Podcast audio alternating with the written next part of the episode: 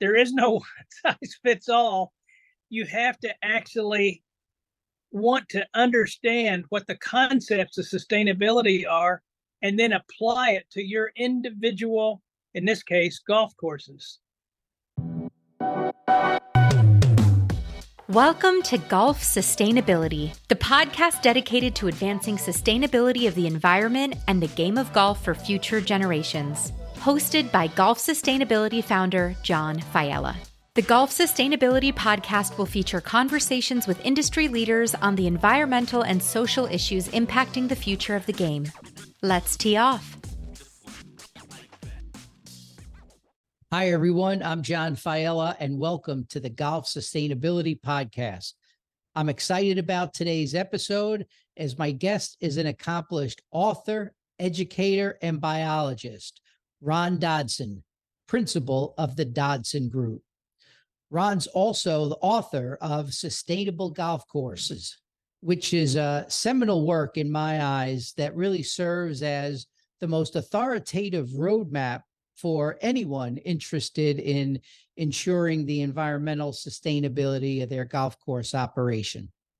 Ron, welcome to uh, the Golf Sustainability Podcast. It's Great to have you with us today. Appreciate you being here. thank you very much for the invitation. I'm glad to be here too. Listen, let's start, Ron, with a little about you. This is actually, Ed, we've talked numerous times. I actually haven't shared this with you, but previously I was in, I started a, an enterprise called Smart Energy Decisions.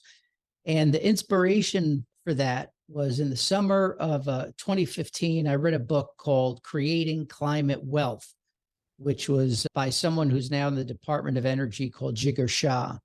And it inspired me and it led to the development of smart energy decisions. I must say, your book, Sustainable Golf Courses, serve very much the same inspiration for me. It's a, a great book. I think anyone that's interested in the topic should be reading it. And I just want to thank you at the outset for helping to inspire my jumping into golf sustainability through that fine book that you published, which is now close to 20 years ago. Thanks. And I'm glad to find somebody read it. All right. Hopefully, we'll get a lot more people to read it. Why don't we start by having you tell us a little about yourself, your journey in golf sustainability leading up to what you're doing now, Ron? Okay, I was born and raised in Indiana. I now live in upstate New York and played golf in high school and also on a scholarship on the, the college level. So I've been involved in the game of golf for a long time and I am not near as good as I used to be, but I still enjoy playing. Uh, but at the same time, when I was in college, I actually majored in wildlife biology and natural resource management. I was one of the matter of fact, I think I was the only person who was on a golf scholarship that was in that field of studies. Um, and it and and at that time, it didn't really click that maybe there was something that I could do with golf. It was only later, several years later, when I got involved with the Audubon Group up here in New York State and decided that I wanted to spend more time working with people as opposed to yelling and screaming at them and telling them what they were doing wrong, try to work with people. And it was my dad who actually suggested to me that why don't you work with golf courses? They've got a lot of land, they use water, they use pesticides and fertilizer and the game. And so that's how I got involved with golf here in New York State. It started with skunks on a golf course up in near Glens Falls, New York and so that's when it started around 1987 i think 90 yeah 1988 maybe. Um but the but the whole in a nutshell my whole career since that time has been focusing on trying to get people where they live where they work and where they play more connected with nature and natural resource management and think about the decisions they're making relative to managing even their homescapes or their business or whatever. Uh, so that's what I'm trying to accomplish and still trying to accomplish today get more people out in nature and enjoying nature, but also realizing that what they do to it has a, either a positive or negative impact on nature.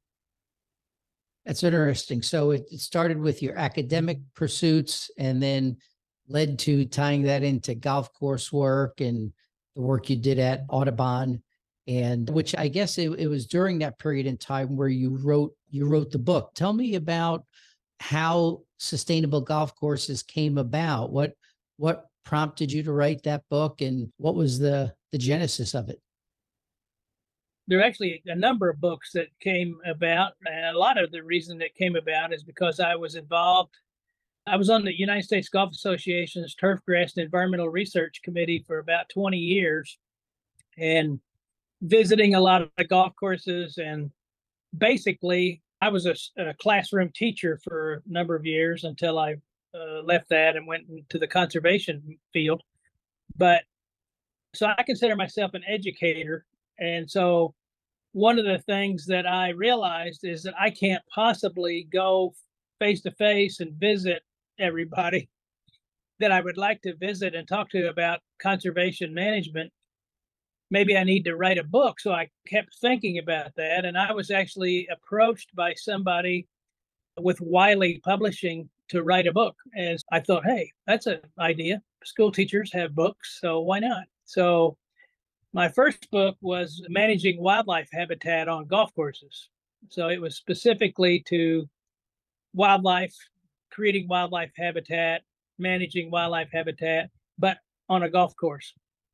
The golf sustainability book came later, and it, it was also published by Wiley, who, as we went through time, it became clear to me, I already knew this, but it became clear to others that there was a lot of aspects of managing a golf course other than just wildlife. Water, obviously, that's connected to wildlife, but there's also the whole social and community benefit and all of the other things that come with that. In the, in the case of the book you're referencing there, I, I was convinced by somebody by a, by one of the publishing people that I even though I, it was called golf sustainability, uh, uh, it, it also focuses on the environment.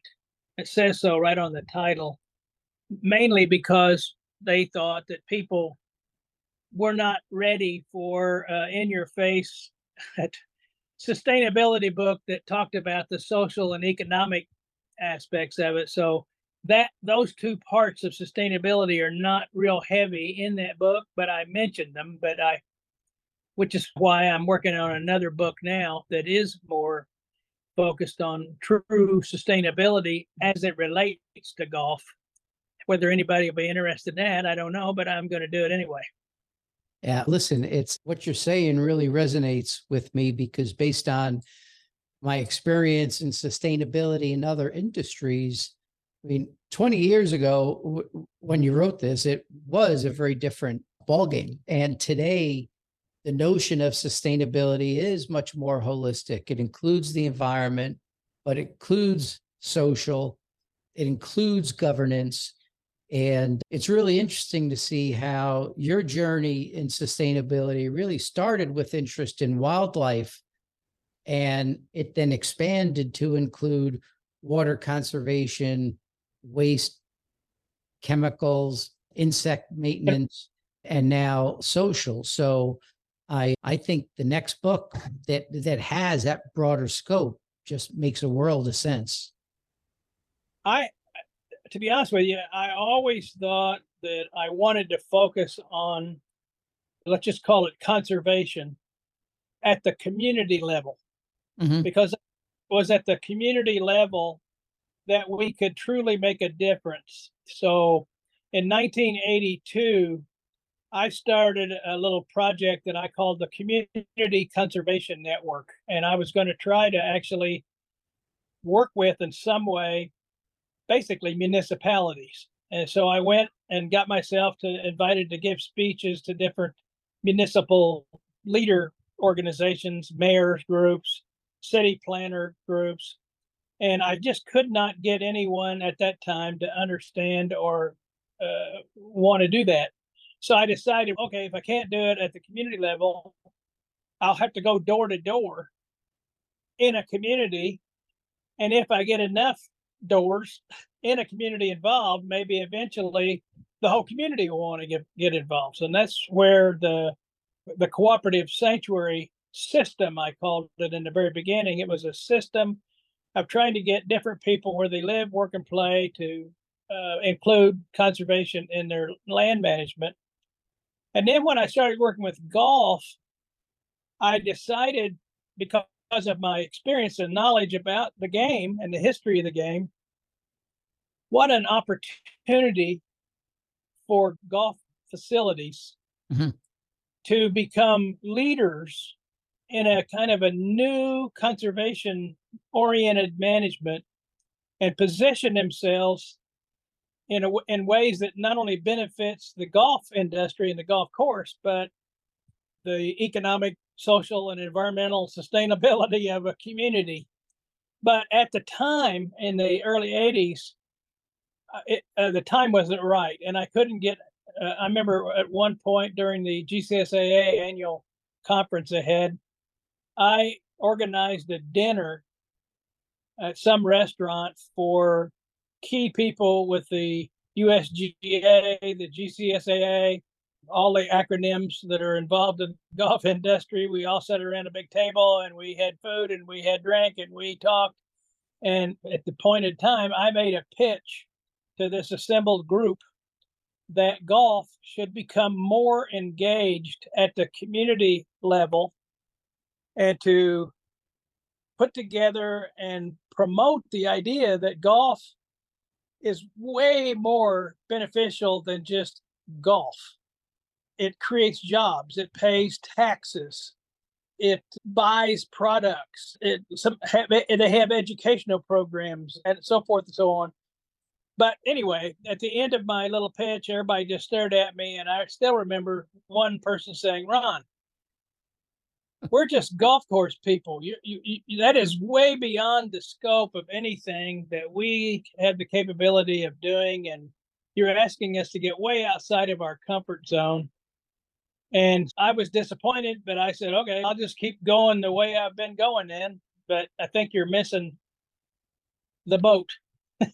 Yeah. Look, you were clearly a visionary, and it's interesting to hear how conservation through golf was really an important part of your initial thought process. I think the market today is is much more ready, hopefully even receptive to take action. I like your focus and your thinking about this notion of kind of community focus because one of my observations and we've talked about this briefly previously there's a lot of messaging from the top from the tops of these associations around sustainability related initiatives be it water conservation be it creating a more inclusive um, universe of people that play golf but you don't see as much as you'd like at the grassroots level. And i think it's that community focus this notion of a community conservation network or a golf sustainability network something that's really focused on the grassroots i think has has some potential and has some legs. I think there's two points to maybe consider on that topic. One is I agree with you. There have been a lot of documents written and summits held and press releases given on the topic of golf sustainability. And I've been involved in several of them. You probably, maybe you know about, I think it was nine. We partic- we as in the USGA and our environmental committee and the R&A and a whole bunch of guys gathered at Valderrama Golf Club in Spain and wrote over a period of two or three days what was called the Valderrama Declaration. And the Valderrama Declaration was adopted by the USGA, the R&A, World Wildlife Fund for Nature. It's a broad based thing uh, and press releases were sent out and i'm not sure that it used the word sustainability but that's what it was all about so that's i think i have a copy of it somewhere on my wall and it's probably several walls but i don't know whether anybody's actually walking at the grassroots level what we talked about. Another one that I was involved in was in at the Asia Pacific Golf Conference and Summit. I can't remember 2012, I believe, and we wrote another document that was actually adopted by the Sultan of Brunei. I went to Brunei and stood up there on a stage and had this parchment looking thing with the golf sustainability, blah, blah.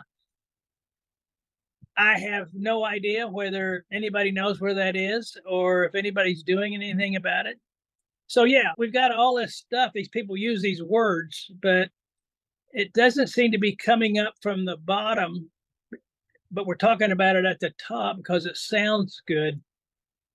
And then the second point, that was a long winded first point. The second point is in the golf operation, in the, in the running of a golf course, who is the lead? Who is going to be the lead? Who is the lead person who's going to walk the talk of sustainability on a daily basis and I don't know what the answer is. I know in my years of working in the golf industry, there's a lot of different people in the boat that all have paddles, but I'm not sure they're all paddling in the same direction, nor do some of them have as nice a paddle as some other people do.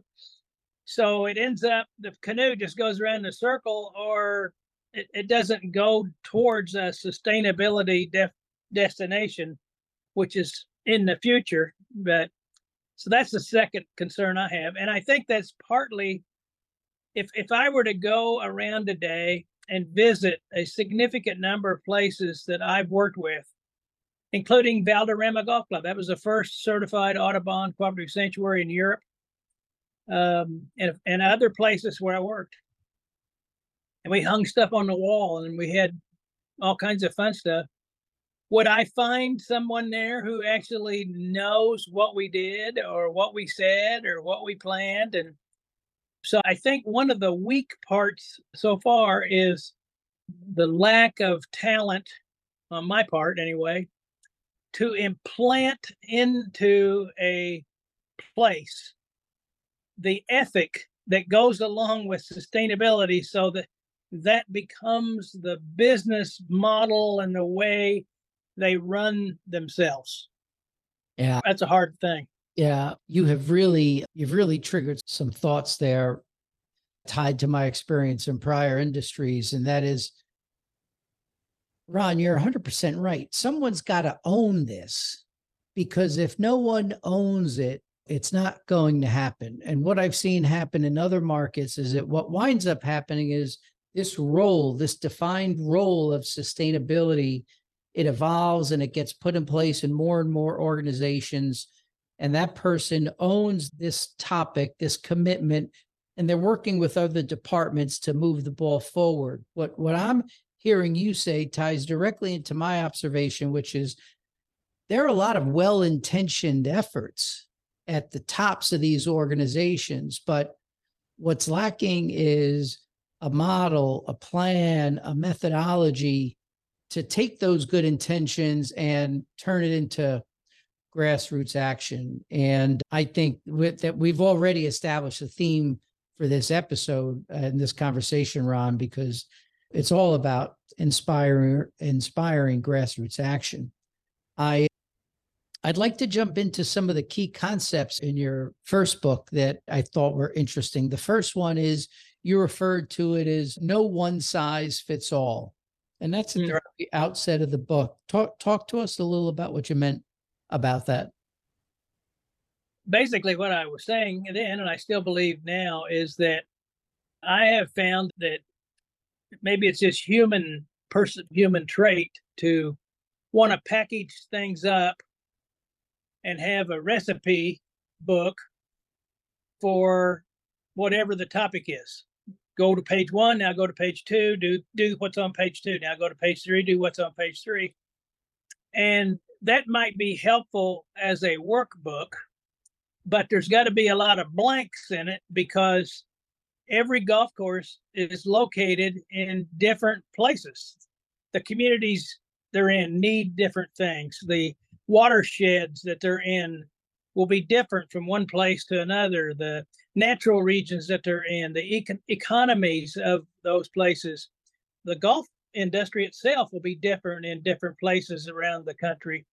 So if you're going to be economically successful in the golf business, you got to have a sustainable business p- model plan based on where you're physically located. Anybody that says all you have to do is follow everything that's in that book on your desk right there and you will be sustainable didn't read what I first said. There is no size fits all. You have to actually want to understand what the concepts of sustainability are and then apply it to your individual, in this case, golf courses. And that starts with are you a public golf course or are you a private golf course? Yeah, it's that that's part of walking the walk of sustainability. You have to walk your own walk. Right. What's interesting, and that that ties into another message in the book, which is being sustainable is not a it's not a definitive place. It's not a definitive thing. It's a way, it's a mindset. What are in the book you talk about environmental management plans and the importance of environmental management plans for both new courses and existing courses. Talk to me a little bit about the keys of an effective environmental management plan for a new course and then maybe for for an old course. For a new or the way I like to get involved was before they picked their land. Most of the time, when I was involved in the, an Audubon signature project, which was a to be developed project, some development company had already done about 17 pro formas on this property and they have it tied up and they've based their economic return on some vision that they have for this property. And then while they were doing this, they also said, "Oh, by the way, we want to be environmentally friendly, and we're gonna we're gonna be in the Audubon program." And then I get called in, and many times I would look at the land and think, how are we going to cram in all those houses you, that you want to cram in right and build a golf course that is worth playing and you can maintain it and that makes sense. I did a lot of preaching on how do you choose the right land to start with. We did we actually uh, developed a sustainability site selection system that was written up on a piece of paper and I gave it to people at the Urban Land Institute and other development companies and said, here, look at this. And, and it'll help you uh, make a decision on things, both from a environmental point of view and therefore from an economic point of view as well. But so anyway, that's where it starts with is the site selection and then the actual land planning that you do on, on a site. At an existing place, you have a little bit more of a challenge because it's a little more more of a challenge if they did not a great job of picking their land back whenever the thing was built because you're you're working with what you're what you have. If you ha- if you if you're a private club and you have houses and all that stuff, you're not going to move the houses. You got to you got to work with the place that you work you have. So a lot of that is connected with infrastructure work, creating uh, opportunities for green infrastructure for uh, drainage uh, on the golf course, uh, bringing your golf course maintenance facility up to what it ought to be from a from an environmental management point of view, so you're not storing chemicals in the wrong place and washing your equipment off in a parking lot and letting it run down to the road um, and so forth opportunities come when you do remodeling to you're going to put in new drainage systems. Let's make sure the drains under the greens daylight to no mow zones and not directly to ponds and lakes. And so there's a chance for the water to filter through vegetation before it gets into some water body and therefore reduce the amount of algae and other growth you might get in your ponds and uh, so forth. So that that's the challenge that you have to work with, and and, and the golf course superintendents are uh, often stuck between a rock and a hard spot. They're brought in to a golf course that may have some architecture issues as it relates to the golf course that causes a lot of uh, hand labor to manage what this golf course architect put in maybe 15 or 20 years ago. So you got that challenge to deal with. Then you have the biggest challenge, which are golfers that think they know more about managing a golf course, particularly turf grass and golf greens, than a trained golf course superintendent does, make their life miserable. And then, of course, if a golf course superintendent can't control the weather, they need to be fired. so there's a lot of things that can be done existing golf course. But what I've found in my experiences is most green committees at golf courses are really focused more on the social aspect of the club. If, if it's a private club, I'm talking about a private club. And I've I've always told golf courses, I've told everybody that that that most people, most golfers, you never hear from. They come in, they play golf, they go get a beer, they have lunch, they enjoy the go around, they don't play too well, but what the heck? And they go home. There's about 10% or 5%. This is what I'm calling the 595 rule. So 5% of the public, or in this case, your members, are going to agree with everything that you say because they're just agreeable people. They like you, they got good personalities.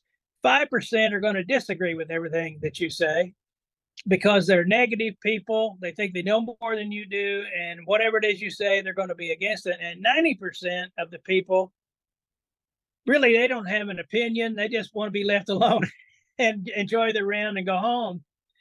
But we tend to want to spend all of our time with that 5% that's agreeable, avoid the 5% that's negative because they're a pain.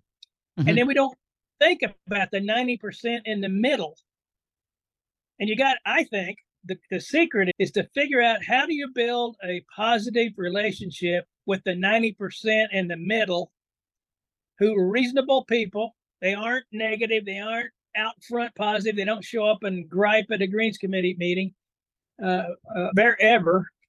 And to me, that's where the grassroots opportunity is the 90% in the middle, not the 5% that agree with everything you say. They're not going to help you very much. So it is like a bell curve you've got the ends and then you've got the bubble in the right. middle where where there's real yep. opportunity now on on the dimension related to existing courses I'm, I'm curious do you have one or two examples of projects that you've seen really go where uh, an issue was identified and within the context of the existing framework there was some uh, progress made? There's been several golf courses, particularly down in Florida, because I, I, worked a lot with the Florida Department of Environmental Protection, and we developed a manual for best management practices for golf course maintenance facilities in Florida.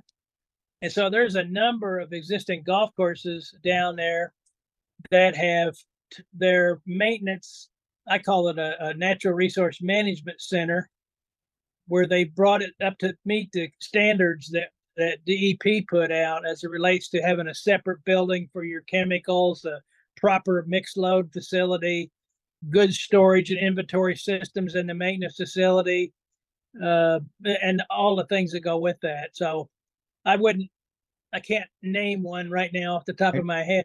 There's a number of them, but uh, if you haven't got a copy of that DEP document, you can get it online eh, or the, or get a hard copy and go from there. Yep.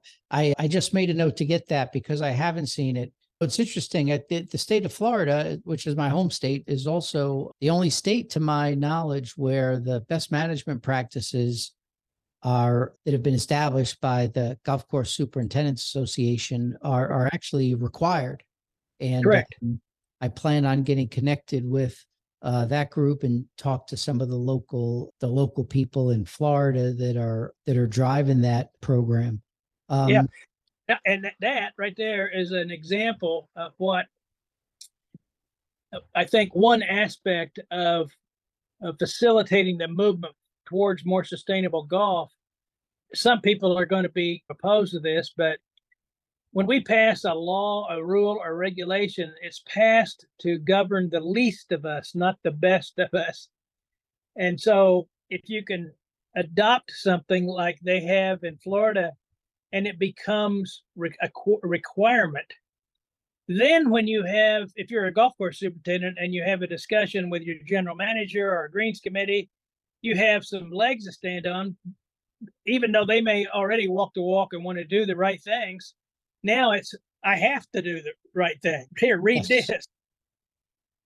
And that's, as I understand it, one of the reasons that in Europe things seem to be further ahead in terms of golf sustainability practices is that the regulatory environment is certainly more stringent there. Yeah. And based on my experience in other markets, what seems to happen is the regulatory environment is most stringent in Europe.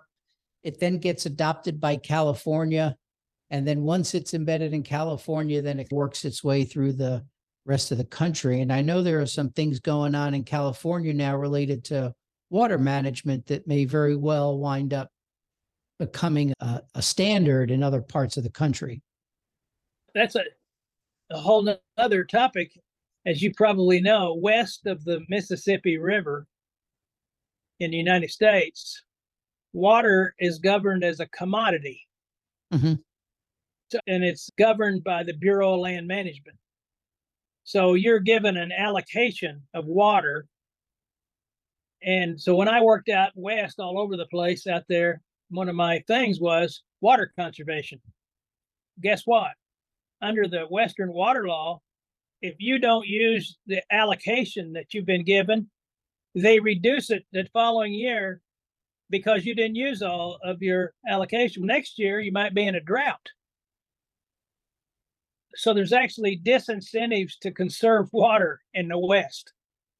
East of the Mississippi, the, the water is a public resource and it's managed completely different differently. So that's there's an example of one size does not fit all. Sure, sure. Now, on that point, sticking with water for a minute, what do you see are really the biggest um, challenges that the industry is facing today from a sustainability standpoint? Golf industry, Yeah.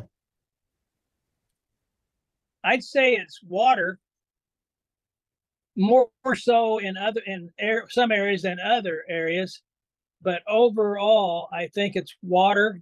Some places like here and other places that I'm familiar with, we have more water sometime than we need, but other places are in a drought. And then you put that on top of they may have a water problem, but they're letting build a whole bunch of houses out there.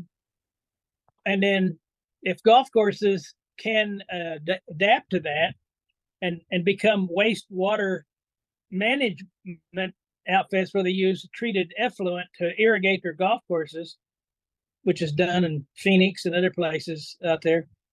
There's another example of a positive role that a golf course can play for their community, even though they're probably letting too many people go there and build houses and live any anyway, but they're doing what they're doing. You know what I'm saying? Yeah, yeah, yeah. That I think that's an area where technology hopefully is going to play a role because if they're away from a new technology or a new methodology to be able to do that wastewater treatment on a smaller scale in more localized communities, that's something that may have a have a positive impact on water use. I was actually surprised to learn that not all golf courses pay for their water. There are some courses that uh, if they're part of a municipality, there's no charge for it. And some courses are more sensitive to water use simply on a cost basis than than others. Have you found that to be the case? Yeah, yeah, we have uh, golf courses here in this up, upstate New York area who actually capture all of their water from the rain and put it in holding ponds, and that's what they use for irrigating their golf courses. Yeah.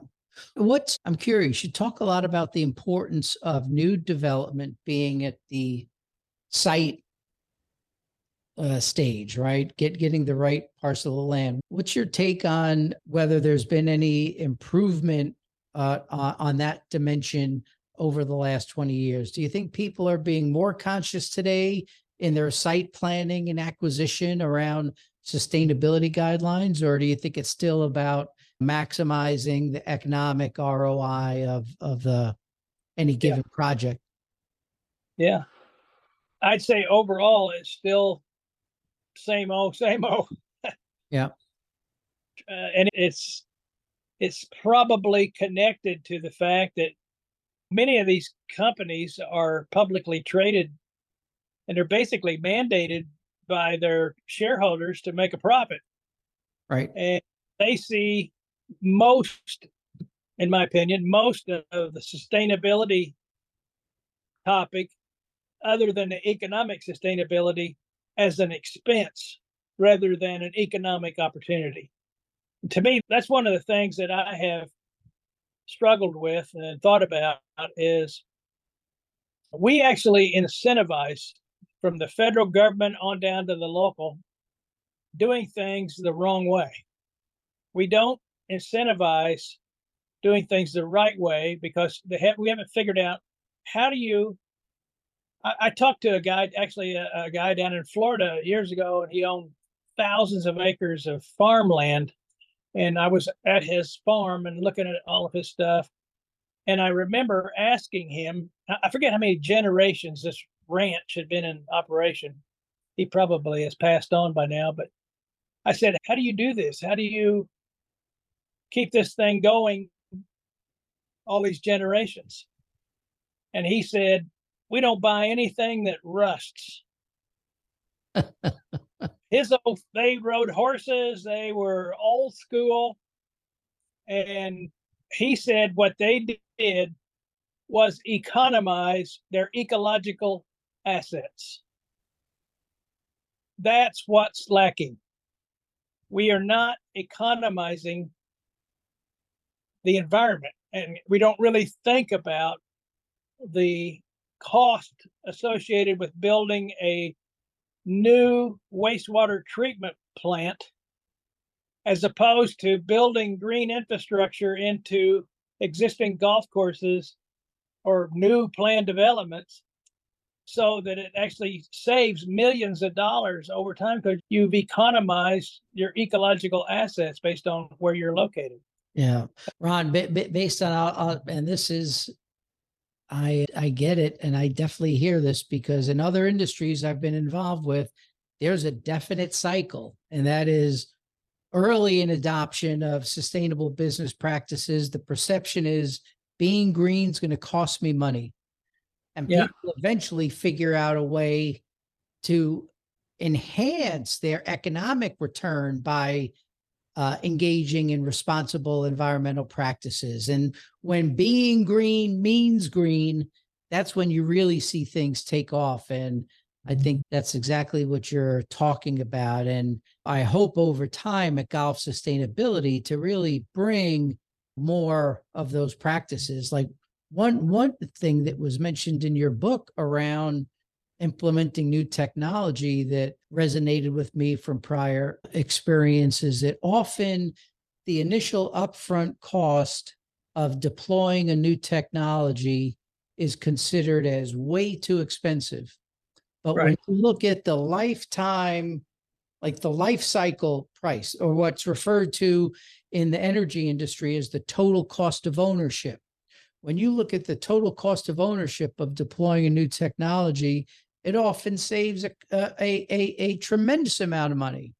But that requires a shift in mindset, which does take time. Yeah.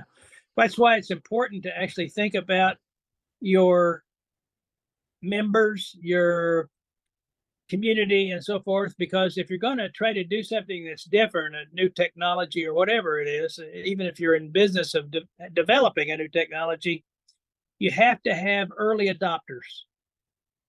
And those early adopters can be case studies can be spokespeople for what they've done and eventually if you do it the right way and things time helps more of those products get in the market, and as more products get in the market, the price can come down because you're selling more of your product, still making your profit.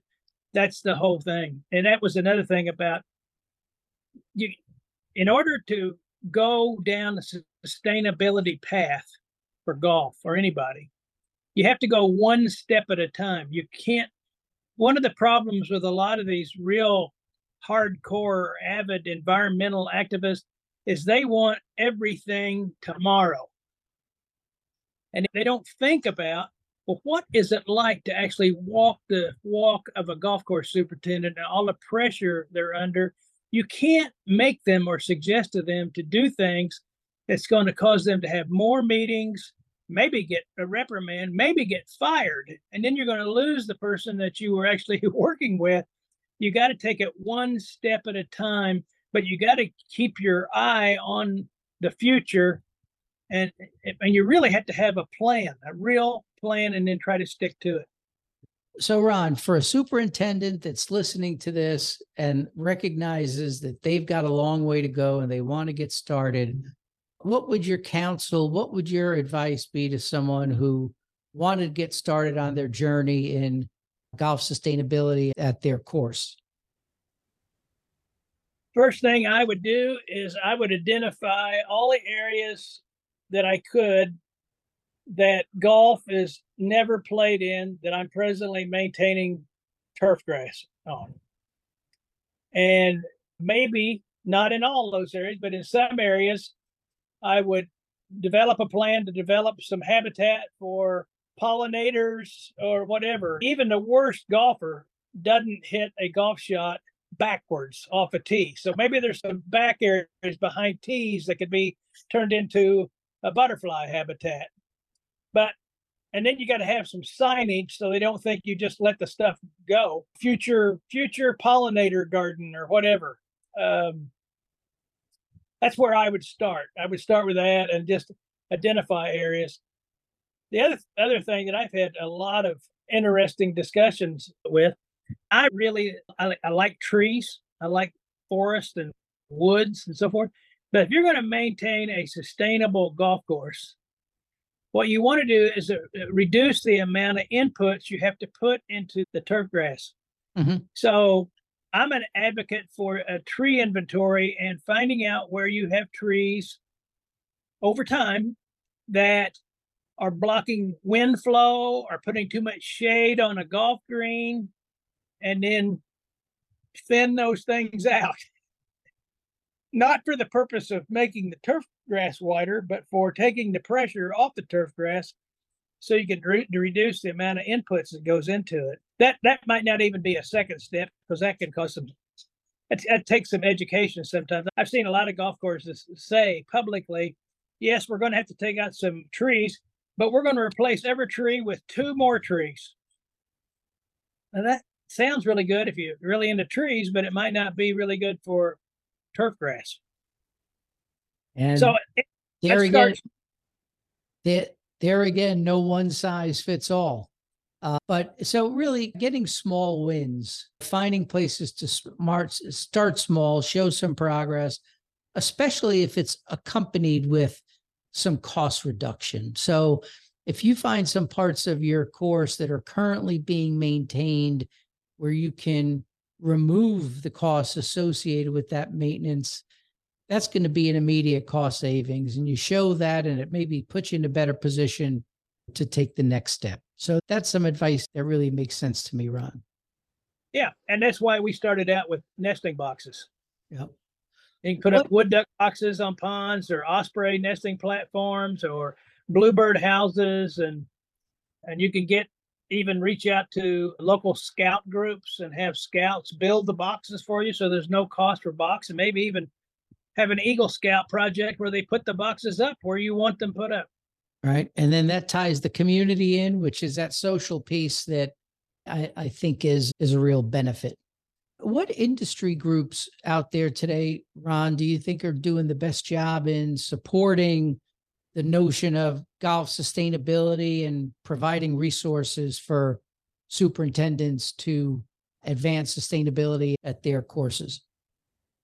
well i would say the USGA Mhm. has some information. They've changed a lot of their pro- programming and, and stuff in the last couple, three years. So I'm- I don't really know exactly what they're doing, other than the fact that they do have a, a group of agronomists that are out and about and doing site visits on golf courses and talking about the very things we're talking about tree management and shade and proper turf grass selection and management and maintenance facility stuff and they have a lot of educational information on their website. So the USGA, I think, is a lead group. As far as superintendents are concerned, the GCSAA has a whole dedicated area, uh, and they also have regional staff people that are working with golf courses directly. I'd put those two groups up at the top of the list.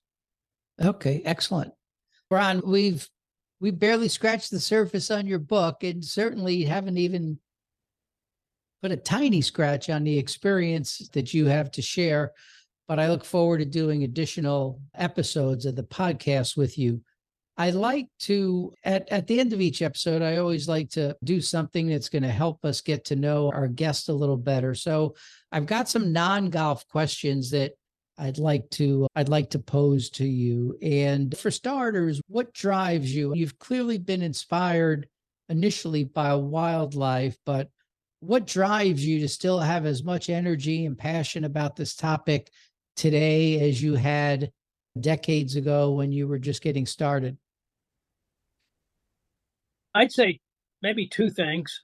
One is reading last year's report that there are about 70 million less birds in the North American continent than there was when I started my career as a wildlife biologist. And every bird and most other wildlife species, for that matter, and every ecosystem on the planet, including the oceans, are in serious decline.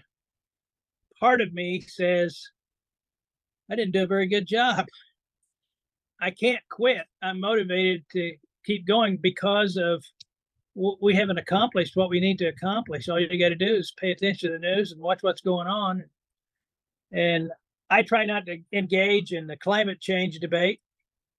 What I try to do is engage directly with people where they live, where they work, and where they play.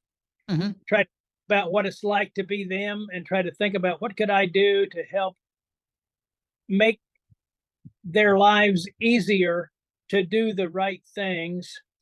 What kind of people in positions of power could I have a effect on so they might start incentivizing doing the right things? And it's because of the state of the environment and what's going on around us. And the second thing is my four grandkids. And I think all the time about what kind of world are they inheriting and what did I do to help make it as good as I could make it so they can do whatever it is they're where whatever their life takes them towards and it feel like I did everything that I can do and I've written it down. I'm working on a little blog now right now called My Audubon Adventures to document some of the things I'm involved in because I hope that one of these days my grandkids will get old enough that they might want to know what their grandpa did.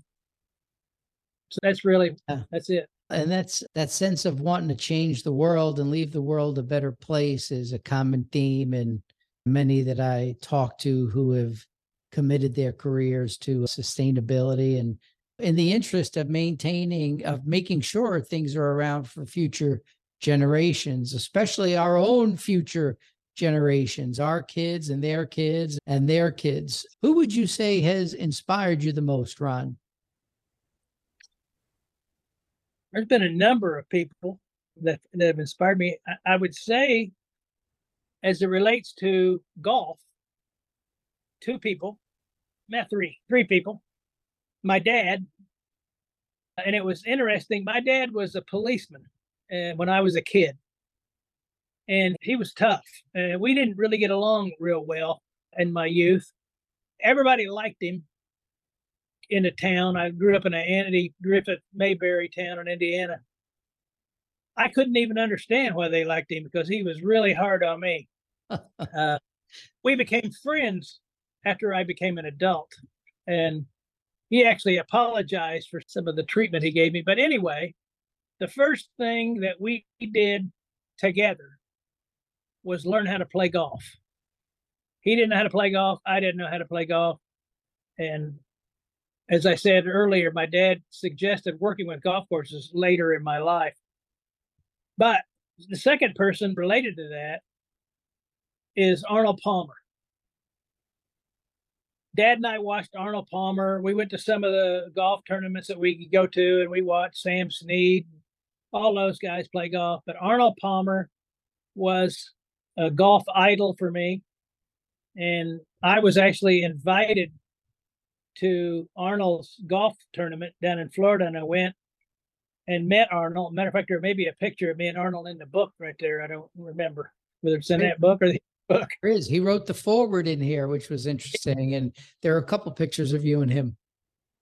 So I got to tell him while we were having a drink what I just told you about my dad, who would have never thought about playing golf. But he thought Arnold Palmer seemed like a regular guy. If he can do this, I can do this. And so it was Arnold Palmer that motivated my dad and then me. And then I'm thankful I got to tell him that. And the third guy in golf that was really a motivator for me and a and a, a supporter and a, a friend is Jim Snow.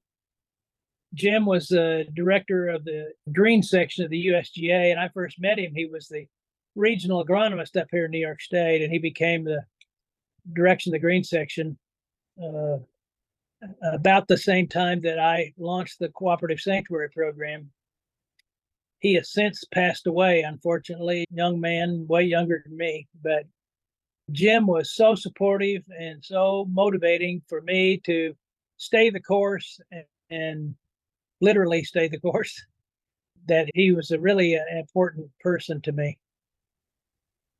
That's that's great. I love that story about you and your dad learning to play golf at the same time and I see how that that would have left a very big impression on you. I like nothing more than going out and playing golf with my son and we try to do that a couple times a year now that he's off on his own and that's those are special very special moments we learned to play on was in Bicknell, Indiana.